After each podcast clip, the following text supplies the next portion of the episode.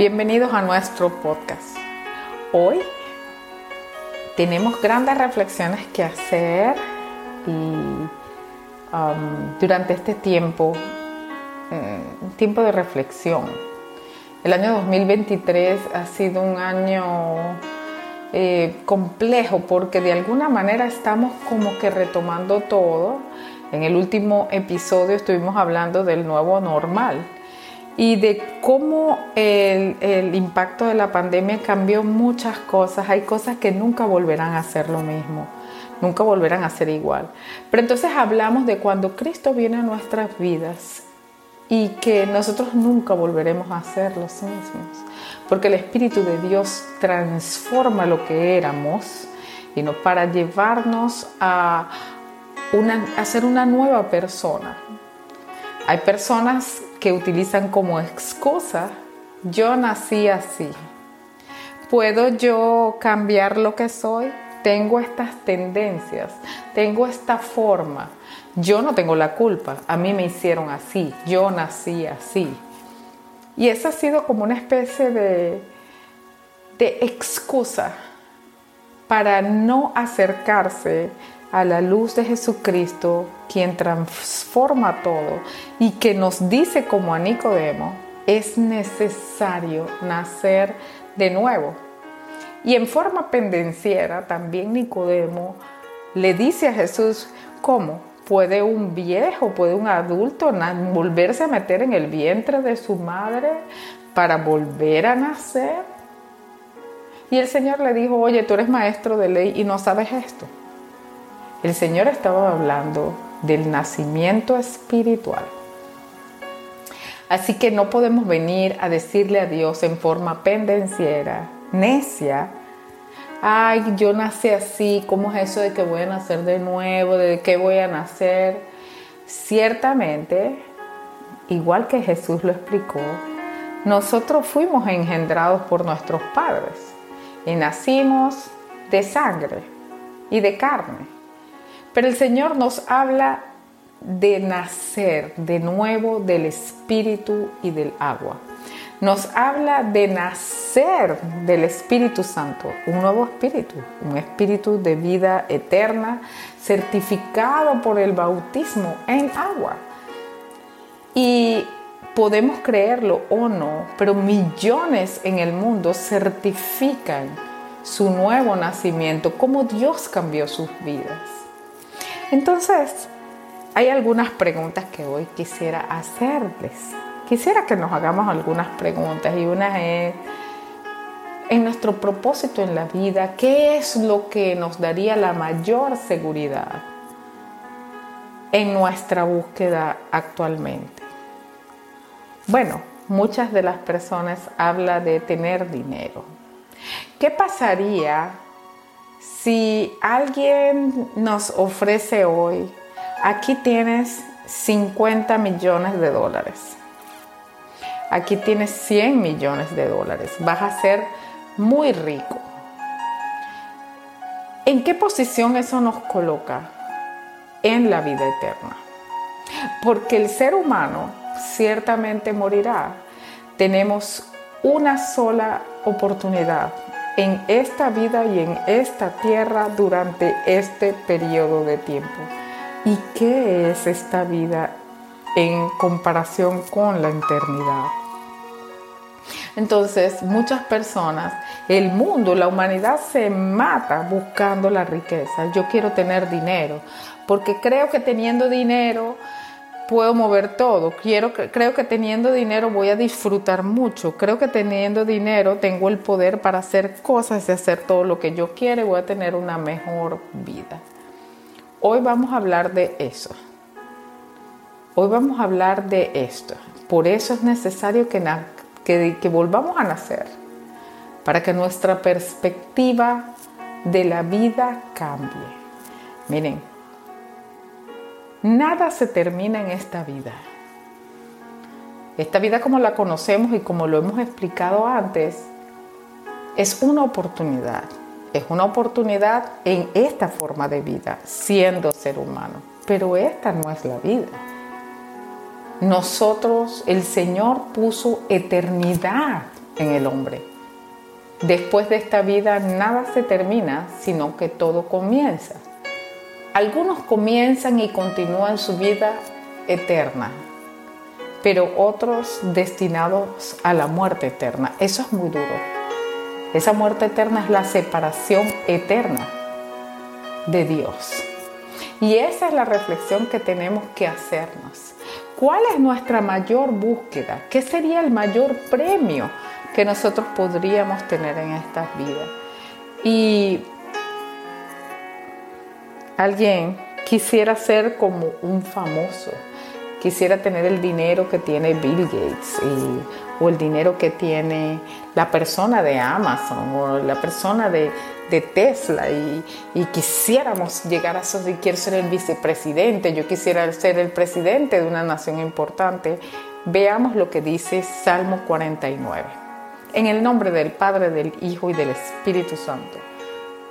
Leo la versión, internacional. Salmo 49. Oigan esto, pueblos todos, escuchen, habitantes de todo el mundo, tanto débiles como poderosos, lo mismo los ricos que los pobres. Mi boca hablará con sabiduría, la reflexión de mi corazón será muy inteligente. Inclinaré mi oído al proverbio pondré mi enigma al son del arpa. ¿Por qué he de temer en tiempos de desgracias cuando me rodee la maldad de mis opresores? Temeré a los que confían en sus riquezas y se, se jactan de sus muchas posesiones. Nadie puede salvar a nadie, ni pagarle a Dios rescate por su vida. Tal rescate es muy costoso. Ningún pago es suficiente para vivir por siempre sin ver la fosa. Nadie puede negar que todos mueren, que sabios e insensatos perecen por igual y que sus riquezas se dejan a otros. Aunque tuvieron tierras a su nombre, sus tumbas serán su hogar eterno su morada por todas las generaciones. La gente rica no perdura, al igual que las bestias perece. Tal es el destino de los que confían en sí mismos y el de sus seguidores que aprueban lo que ellos dicen. Como ovejas guiadas por la muerte, están destinados al sepulcro. Sus cuerpos se consumirán allí lejos de sus mansiones suntuosas. Por la mañana los justos prevalecerán sobre ellos, pero Dios me rescatará de las garras de la muerte y con él me llevará. No te asombre ver que alguien se enriquezca y aumente su esplendor en su casa, porque al morir no se llevará nada, ni con él descenderá su esplendor. Aunque en vida se considere dichoso, y la gente lo elogie por sus logros, irá a reunirse con sus ancestros sin que vuelva jamás a ver la luz. La gente rica carece de entendimiento, al igual que las bestias perecen. Amén. Ahora, el Señor está hablando de la gente rica en general. No, no está hablando de la gente rica en general, está hablando, como lo explica en el versículo 13, tal es el destino de los que confían en sí mismos. En este planeta, en este mundo, en la Tierra, la riqueza que se acumula, los bienes, hacen, eh, hace que los seres humanos se conviertan en seres poderosos en la humanidad, que logren muchas cosas, que se muevan, compren carros, compren cosas, pero qué interesante ver que a pesar de, que el más rico de todos los hombres, considerado por muchos muy afortunados, qué interesante saber, o qué triste, o qué eh, qué digno de reflexión es el hecho de que aunque vivió en su vida en mansiones muy suntuosas, su hogar final será una tumba de aproximadamente 2 metros por 50 centímetros. Esto es una reflexión para todos, por esto es que este proverbio, por eso es que este salmo le habla a todos por igual, a los débiles y a los fuertes, a los ricos y a los pobres, porque todos sin Dios igualmente tendremos ese fin. Pero hay algunos que piensan que teniendo muchas riquezas en este mundo y mucho poder, y yo soy como este y yo soy como aquel, piensan que eso perdurará, piensan que eso en su corazón se dicen a sí mismos, yo no moriré, yo tengo todo el poder.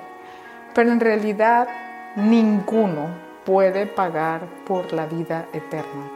Ninguno puede dar rescate por su vida. Es algo muy de, de gran reflexión porque por más que el hombre tenga y haga y crea, ¿de qué le servirá esas, esas riquezas cuando se enfrente a la muerte? Ah, bueno, pero alguno va a decir, bueno, pero porque tengo que pensar en la muerte hoy si yo estoy joven y yo estoy lleno de vida?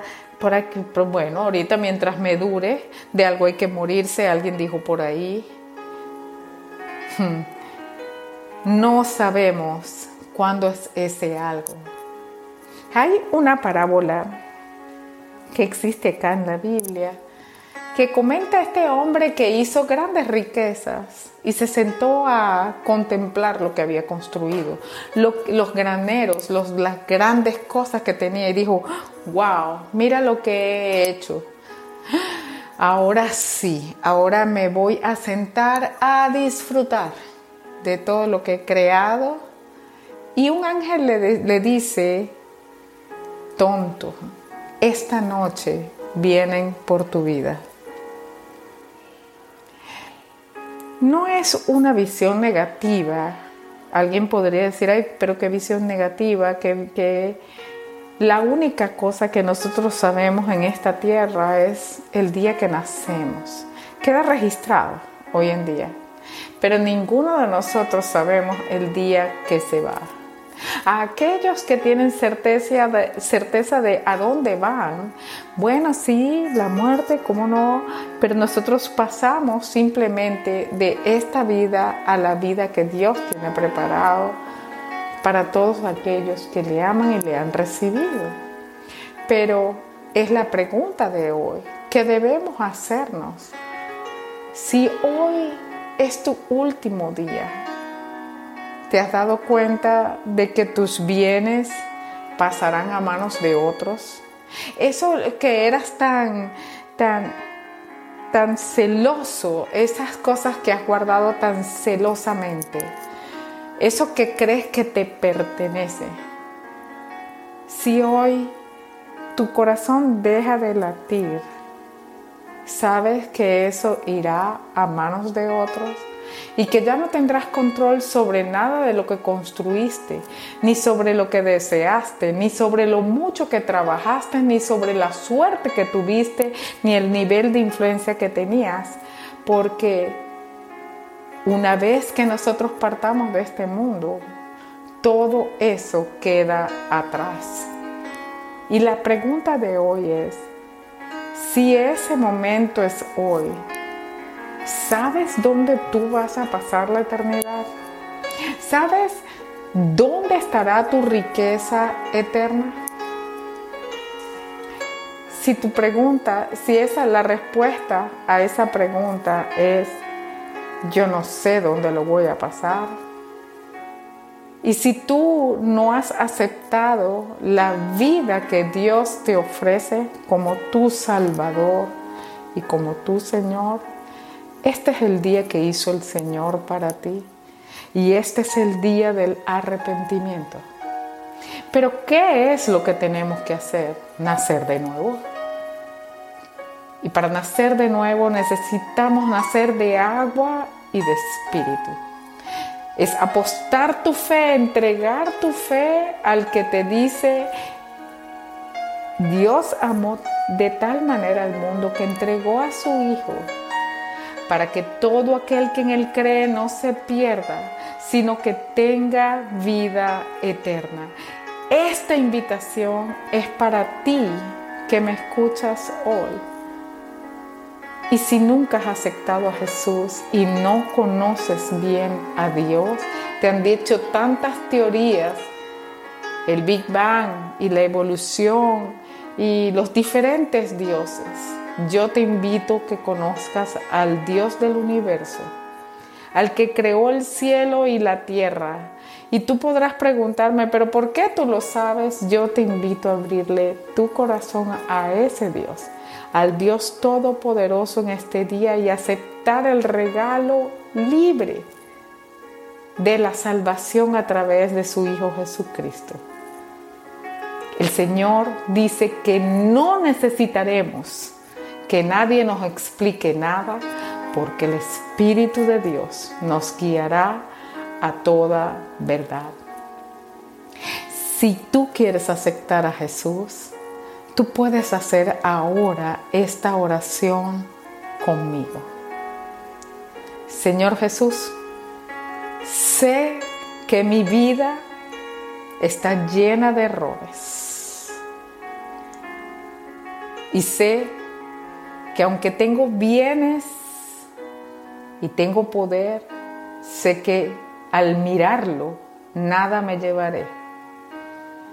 Hoy abro las puertas de mi corazón a ti y me arrepiento de todas mis equivocaciones y pecados y te invito a entrar en mi corazón, a morar en mí. Yo acepto tu vida. Yo acepto tu salvación.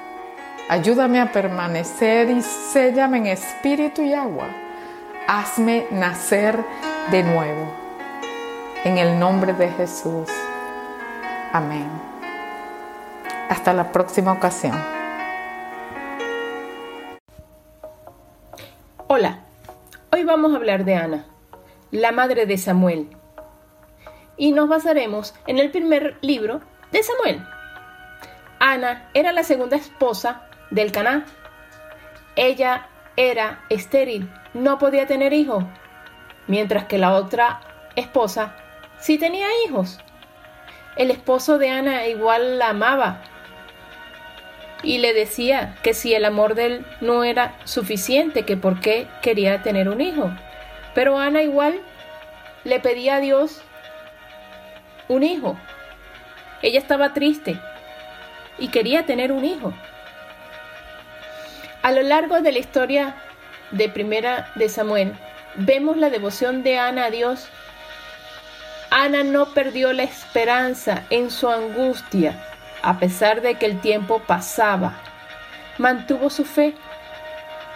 Es un ejemplo que no debemos perder la esperanza de las peticiones que realizamos a Dios otra enseñanza de la historia la vemos en Primera de Samuel 13, donde Eli, el sacerdote, al ver que Ana estaba orando en voz baja, pensó que estaba borracha. Nosotros a los ojos de los demás podemos parecer borrachos o locos a realizar nuestra petición, pero hay que seguir con la esperanza que Dios nos dará lo mejor. Ana ofreció que su hijo sería para servir a Dios durante toda su vida.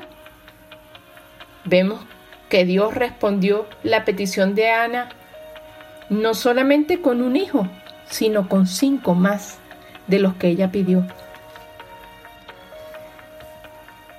Espero que la historia de Ana te haya animado a mantener una esperanza en tu corazón mientras estemos aquí en la tierra. Todos los dolores, la espera y las oraciones que no tengamos respuesta aún, mantengamos nuestra fe y nuestra esperanza. Muchas gracias y hasta el próximo sábado.